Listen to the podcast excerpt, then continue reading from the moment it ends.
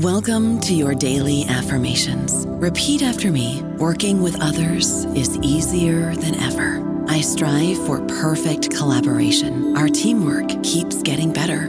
Yeah, affirmations are great, but Monday.com can really get you the teamwork you desire. Work together easily and share files, updates, data, and just about anything you want all in one platform. Affirm yes to start or tap the banner to go to Monday.com. Survivor 46 is here, and so is On Fire, the only official Survivor podcast. And we have a twist this season. The winner of Survivor 45, Dee Valladares, will be joining us every week. We're going behind the scenes of the biggest moments, the how and the why things happen, and the strategy and analysis you can only get from someone like me, a Survivor winner.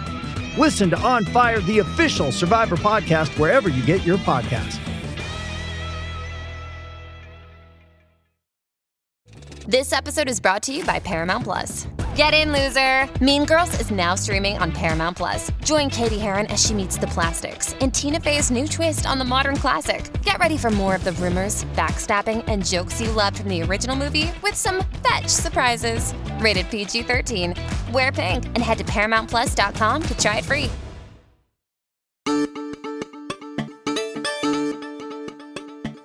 This is New Books in Science Fiction, part of the New Books network of podcasts. I'm Rob Wolf, author of The Alternate Universe. And before I introduce today's guest, I want to encourage everyone who enjoys this show to please leave a quick review about us on iTunes or wherever you get your podcasts. Reviews help others find us. I'm calling today's episode The Singularity Happened and All I Got Was This Lousy iPhone 7.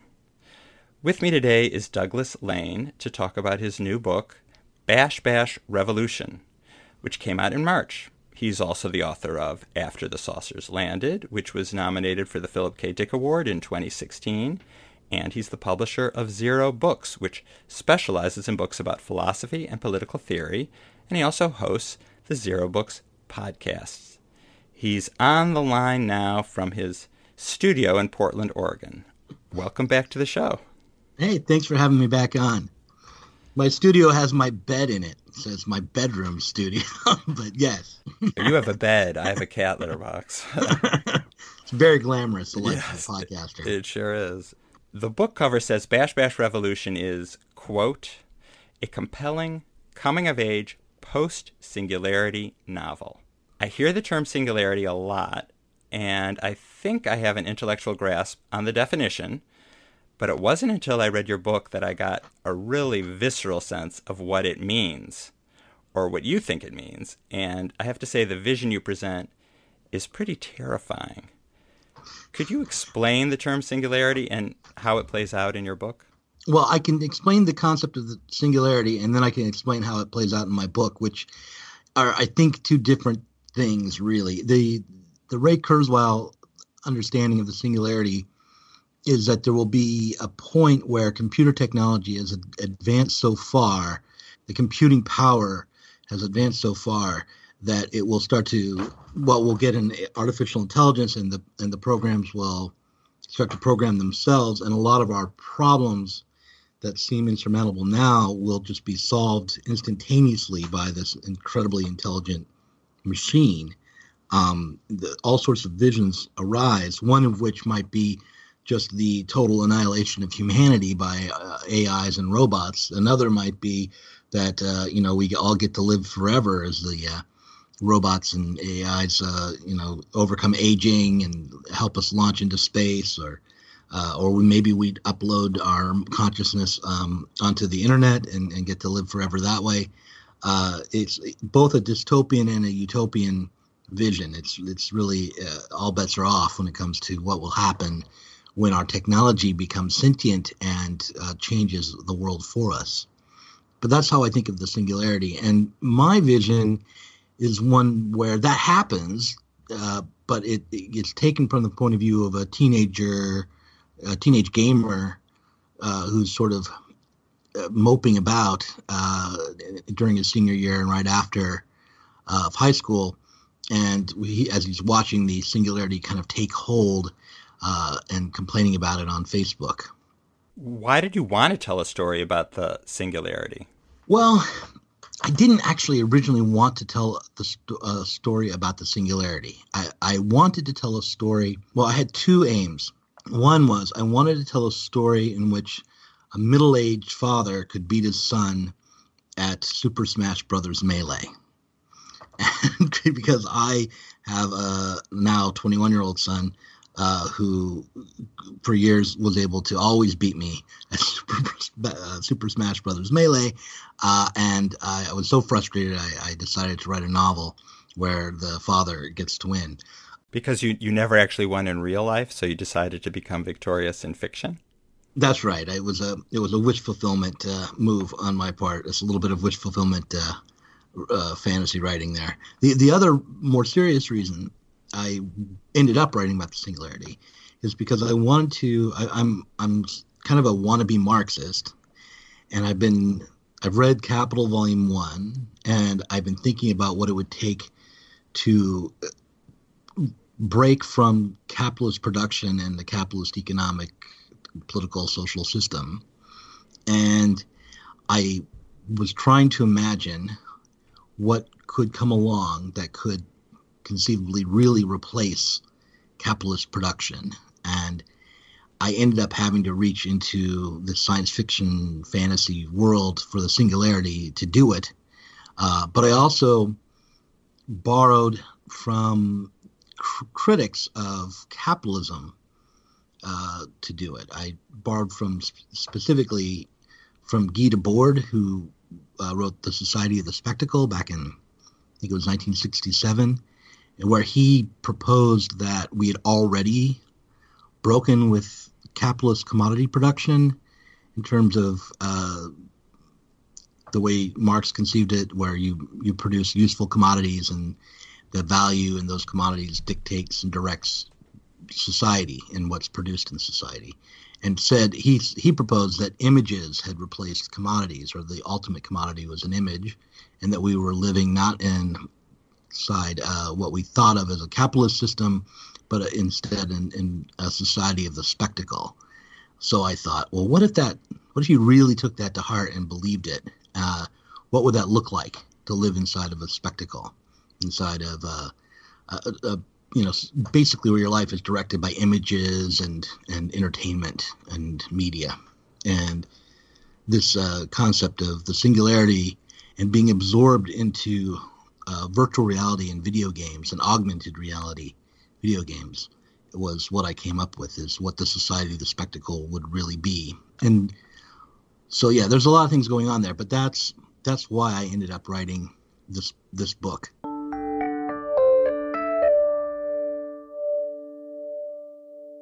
In a recent essay in the Los Angeles Review of Books, you quote another philosopher, uh, Slavoj Žižek, to make the point that your book isn't really about virtual reality, but augmented reality, which you just mentioned just now.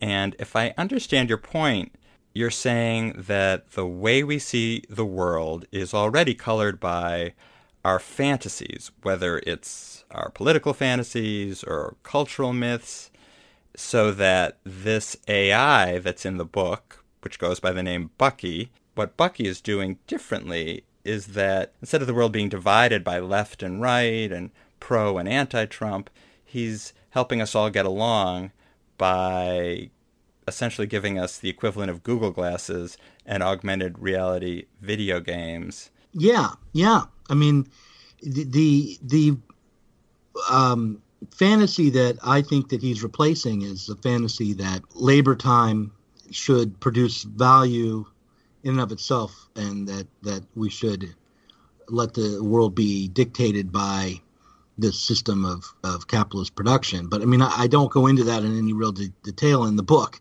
That's sort of way back in the background. So I think it is fair to say that he's replacing everyday life and the sorts of stories and ideologies and narratives that we, um, I guess that's the same as stories, uh, that we tell ourselves in order to get through the day, in order to have uh, the kinds of relationships that we have. He's replacing that with, at first anyway, mostly retro video games. Uh, so that now instead of worrying about, uh, say, getting a girlfriend, which is what uh, Matthew, the main character in the book, is worried about. You'll be worried about, you know, uh, winning at Mario Kart, but in real life, or or getting through the obstacle course in a round of uh, Paperboy, which would be uh, one of those retro games. But you, because Bucky is an AI, and because he's so good at um, programming and, and creating new technology, the Google glasses that you wear don't just augment your eyes, but kind of connect through sound actually to to your central nervous system and and really take over your consciousness so that now you feel fully immersed in this new fantasy and uh, feel like your identity can really merge with whatever character you're you're taking on, whether it's Sonic the Hedgehog or Pac-Man or or some character in a like World of Warcraft or something like that. In Bash Bash Revolution, it's it's the teenager Matt, Matthew Munson's father who invented Bucky for a certain purpose, presumably, I think to help improve humanity. But is it inherent in this system where and when the singularity is achieved, the artificial intelligence becomes smarter than its inventor and can basically do what it, it wants? So it's sort of a gamble. Is it gonna is it gonna be a, a benevolent intelligence and lead us to a better place, or is it going to be uh, malevolent or or conclude that the better place for us is is extermination since we haven't been always on our best behavior as as human beings. I, don't think Bucky is planning on exterminating humanity. Um, as to whether or not he's benevolent or malevolent, you know, I think it depends on how much you enjoy becoming a frog uh, in real life and playing Frogger for days or weeks or months at a time. The way I wrote this novel is really from the point of view of, uh, of Matthew, who doesn't want to be absorbed into this new, what it's called the GameCube economy, and who's trying to hold on to a more traditional, um, more mundane kind of life. Uh, and once I worked through his story, the larger story of what's going to happen to all of humanity was sort of left open. I I could imagine if I if if if I was going to try to write a sequel to this, that the danger would be that it would be something like the Matrix, you know, where there's a renegade group of rebels. But I, I would probably want to explore uh, how human beings try to get develop a relationship with Bucky and try to reprogram Bucky rather than try to escape from him. Would be what I would would do rather than the Matrix approach where you're trying to break into reality. It'd be more like we now we know we're part of a programmed reality. We know that Bucky is dictating our lives, but we also can program. We're all programmers, uh, or some of us are, and, and all of us could be. And maybe we can develop a system where we uh, at least have a relationship with Bucky and and can move him rather than uh, simply be moved around by him.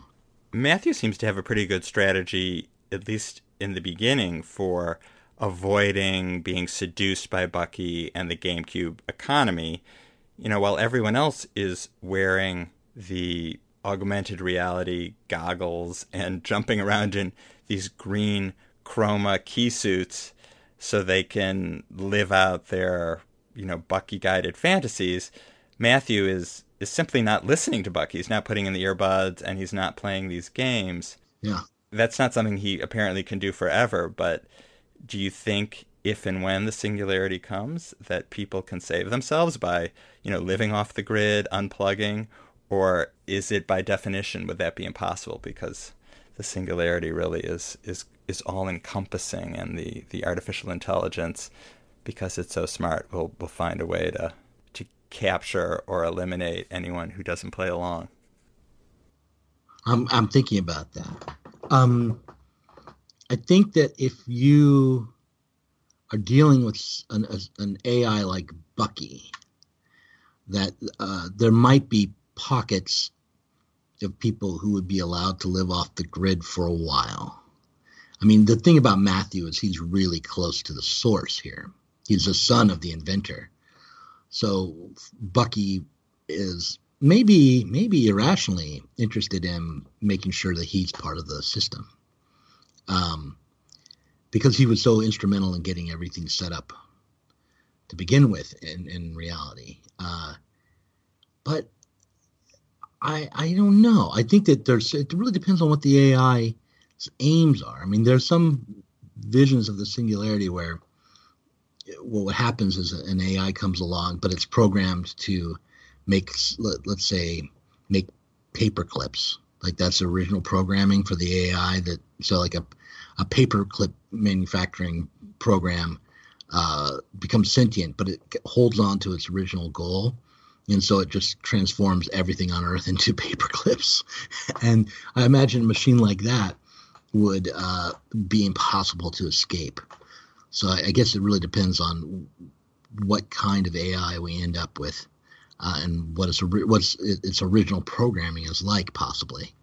Your book, like a number of books I've been reading lately, is super current. I mean, the references, it's as if you finished the book six months ago or something because Trump is in it and Jeff Sessions is in it, and the crisis around tweeting or the crises that are precipitated by tweets is in it. So that at times I was wondering which was the bigger crisis. Was it the technology itself becoming rapidly so smart, or was it just simply Trump becoming president?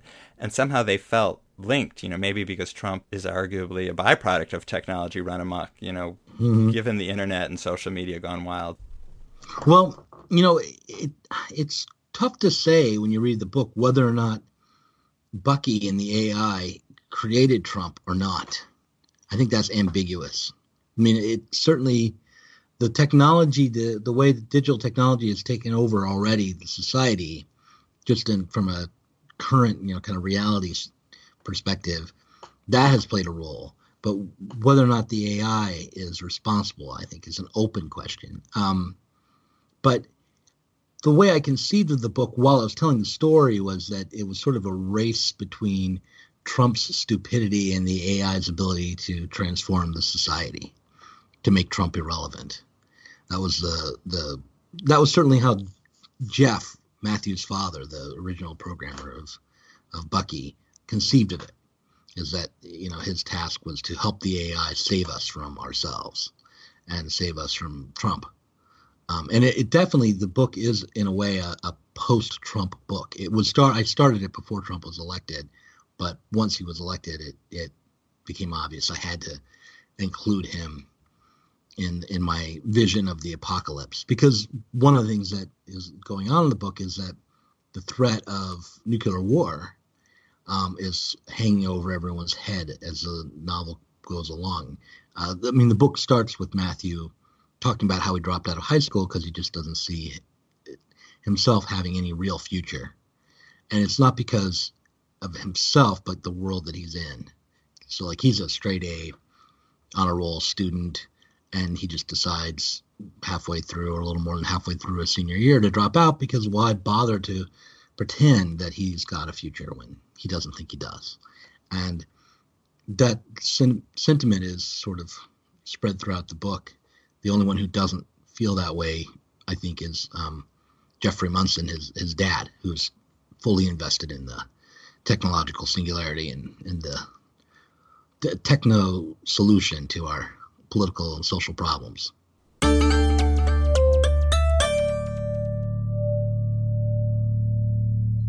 In the Wikipedia entry on the singularity, there is a reference to a number of polls, I guess, that were conducted a few years ago that said the median estimate among experts for when the actual singularity would arrive was somewhere around in between the years 2040 to 2050. Mm. But as we've just discussed, you've chosen to set the story in the here and now. Right. Is that for fun, as a warning, or because you think it really could be just around the corner? I don't really believe that the singularity is coming. so I feel free to use the singularity concept however I want. I'm not really trying to predict the singularity. Uh, I mean, I, I don't know if artificial intelligence is possible or what that would really mean. in reality. I just know what the science fiction ideas are, what what Ray Kurzweil says, and some of these um, transhumanists think.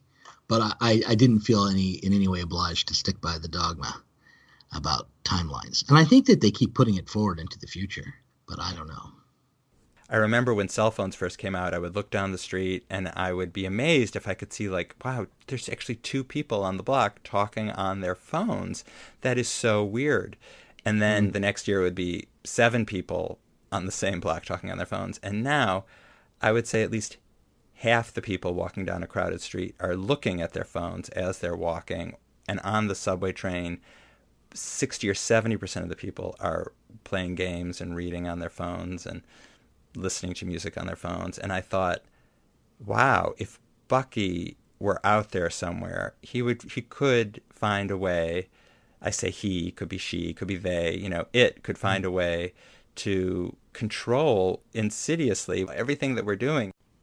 Yeah, I mean, and so like there's two different questions about this. Like, will we be able to develop an AI and will the singularity happen?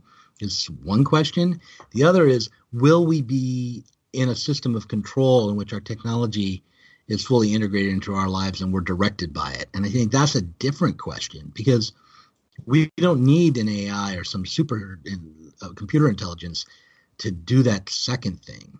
I mean, uh, I think I read a, a, a, news article or an essay not so long ago about how they had developed sensors that could read people's thoughts and then have the thoughts move objects like uh, you know like it would be a radio transmission from the device on your head that would then uh, make a, a, mechanical hand move or, or, something like that.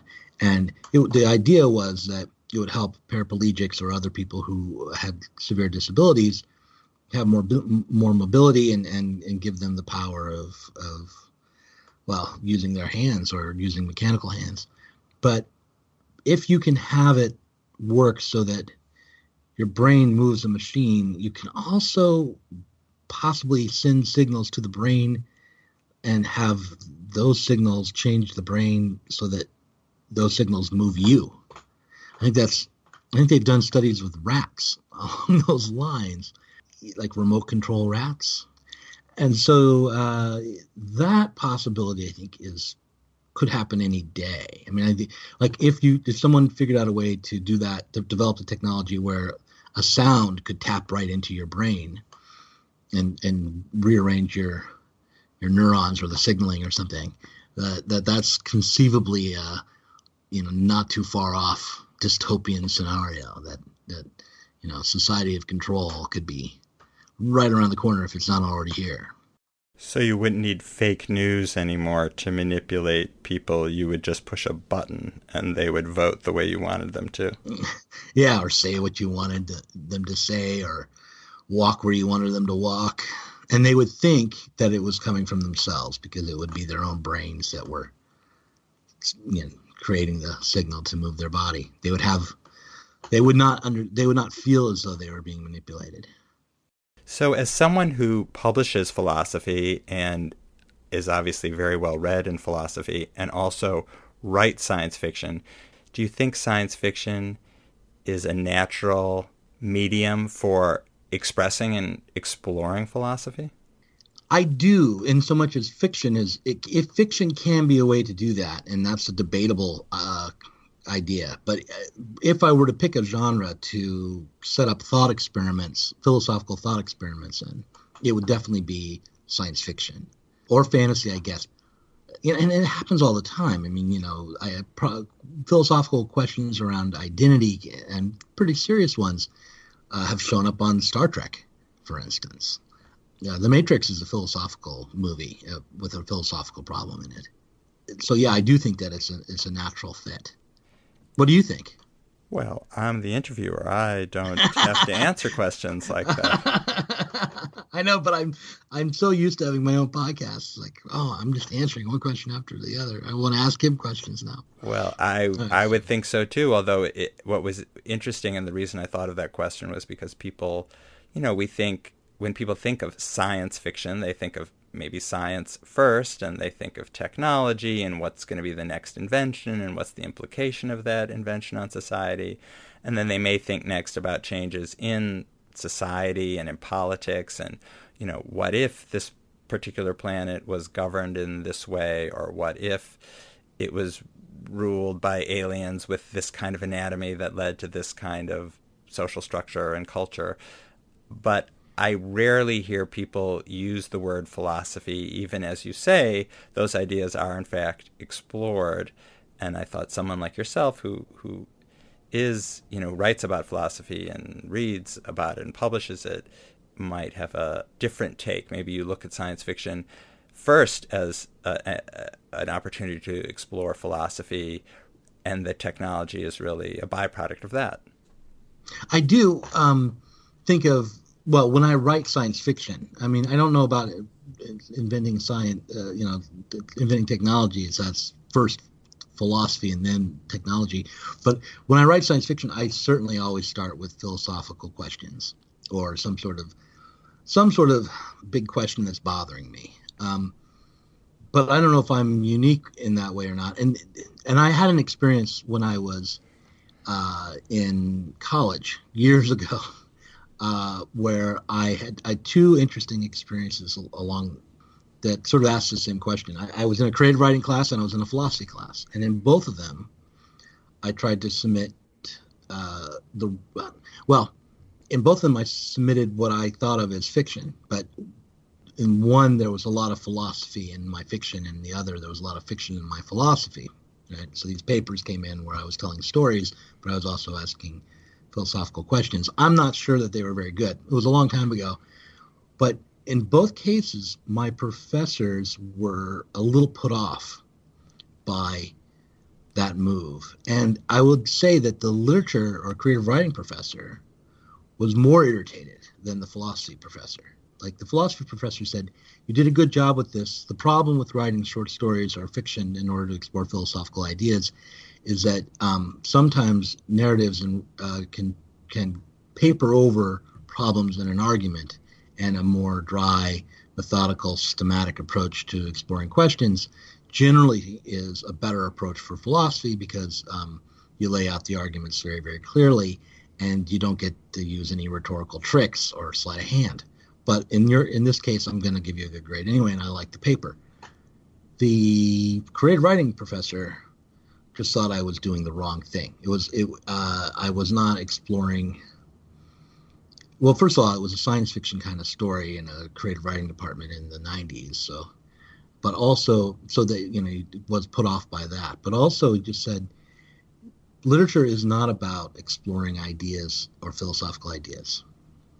Literature is about characters and psychology, the psychology of the characters, and uh, exploring the human condition and you know what? I probably forgotten his argument somewhat because I was so put off by it. But I do just really remember that uh, it's controversial to, to, the question of whether or not philosophy and argumentation and polemical approaches really fit into fiction or not.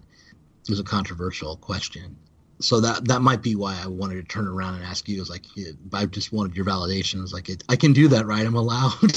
so, but uh, yeah. Anyway. Well, I think anyone would say if you have a if it's a good story, you can put anything in it. You know, if you have, I mean, maybe the the professor was saying, you know, but maybe not that a good if you have good character, good plot, everything's tight, everything serves a purpose.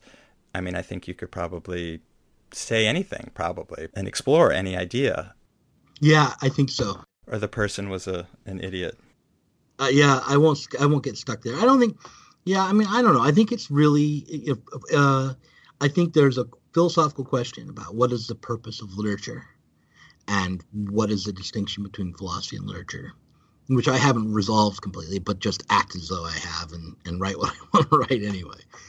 If you could install in today's White House a secretary of philosophy, and you could be that philosopher, what would you tell our current president? What what is he missing? What philosophical questions would you have him contemplate?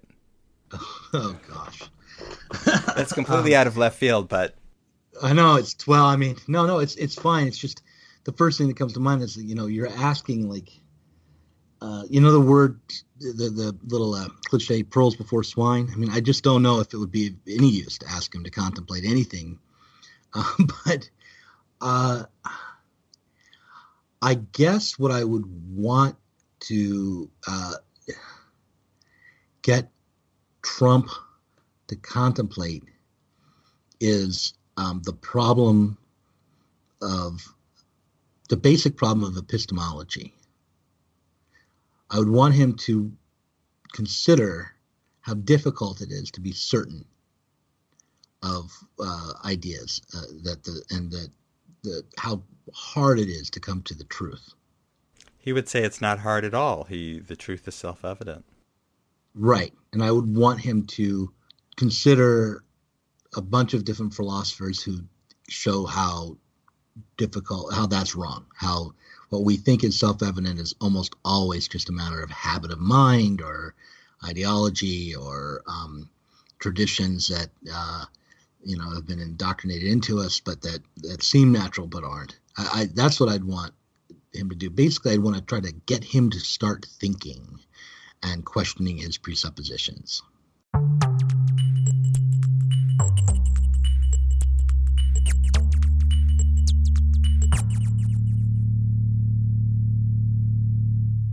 And what's your relationship to technology? Your book is about a certain aspect of technology. And I'll note for listeners that as a writer and a publisher, you've embraced podcasting and you've been using YouTube also uh, to promote ideas and the books you publish. So you're clearly not anti technology, but maybe you're a little ambivalent about certain aspects of it.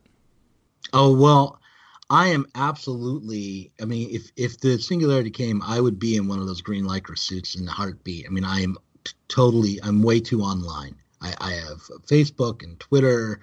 I have Snapchat. I have a podcast and YouTube. I sit at my computer most days way too long. When I don't have my computer on and I'm not sitting at home at my either my kitchen table, which is where I do a lot of work now, or or here in my big studio uh, or honestly my bedroom, um, then I'm out and about with my phone in my pocket and all too often in my hand. So um, I am just as much of a plugged in zombie as anyone. But I do, I am ambivalent about.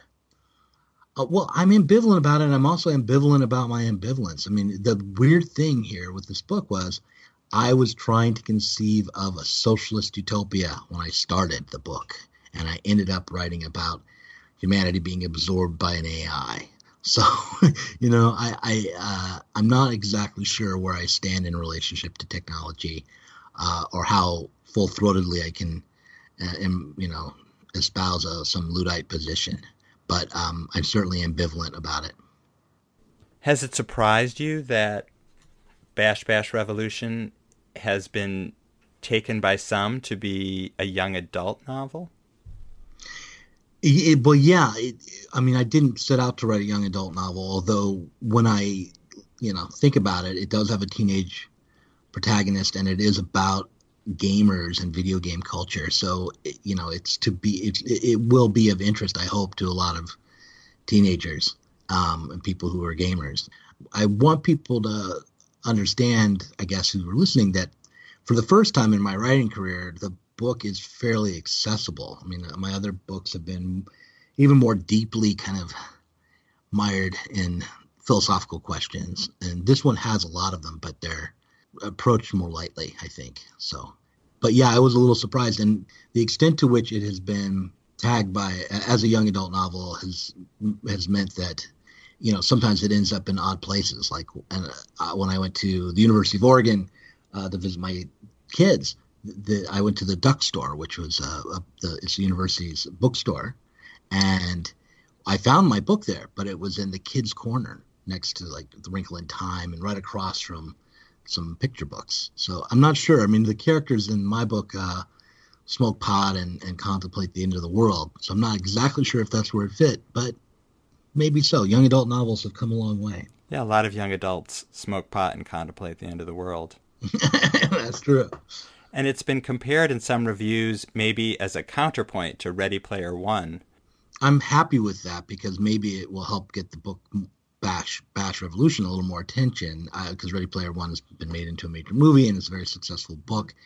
I hadn't read Ready Player One when I wrote the book, but I had, but I was aware of it. So I mean, I, it was sort of an influence on the book, just in the in the sense that it was in the zeitgeist. You know, it was out there. Uh, uh, but I'm not unhappy with the comparison. There are a lot of things that are similar about the two books. Like the retro quality is sort of in both. Like I, because of my age, probably more than anything, turned to sort of old school video games for a lot of the references in my book. Although you know, today's teenage gamers sort of are nostalgic for that those games, just like I am, weirdly.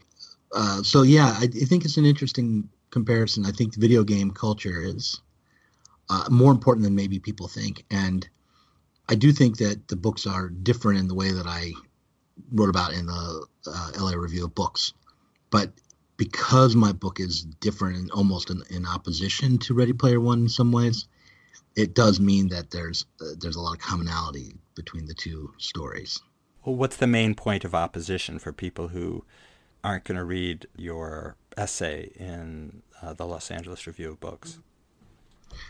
Well, the main point of, of opposition would be that Ready Player One imagines society as it is now, uh, only with virtual reality dominating it, whereas my book uh, imagines how virtual reality could supplant or replace, supplant or replace uh, the current society. That uh, I have actually more faith in the the ability for technolo- technology, at least in this book, more faith in the ability of technology to truly transform society rather than be uh, some sort of supplement to to the capitalist system.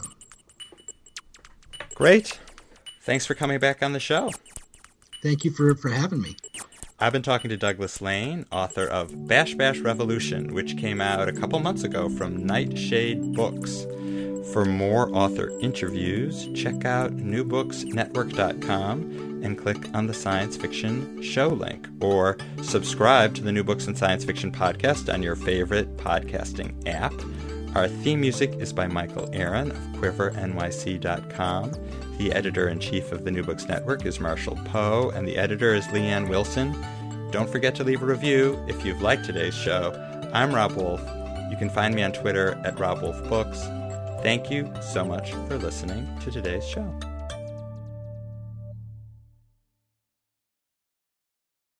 Judy was boring. Hello. Then Judy discovered chumbacasino.com. It's my little escape. Now Judy's the life of the party. Oh, baby, Mama's bringing home the bacon. Whoa. Take it easy, Judy. The Chumba life is for everybody. So go to ChumbaCasino.com and play over 100 casino style games. Join today and play for free for your chance to redeem some serious prizes. Ch-ch-chumba. ChumbaCasino.com. No purchase necessary. Void where prohibited by law. 18 plus terms and conditions apply. See website for details.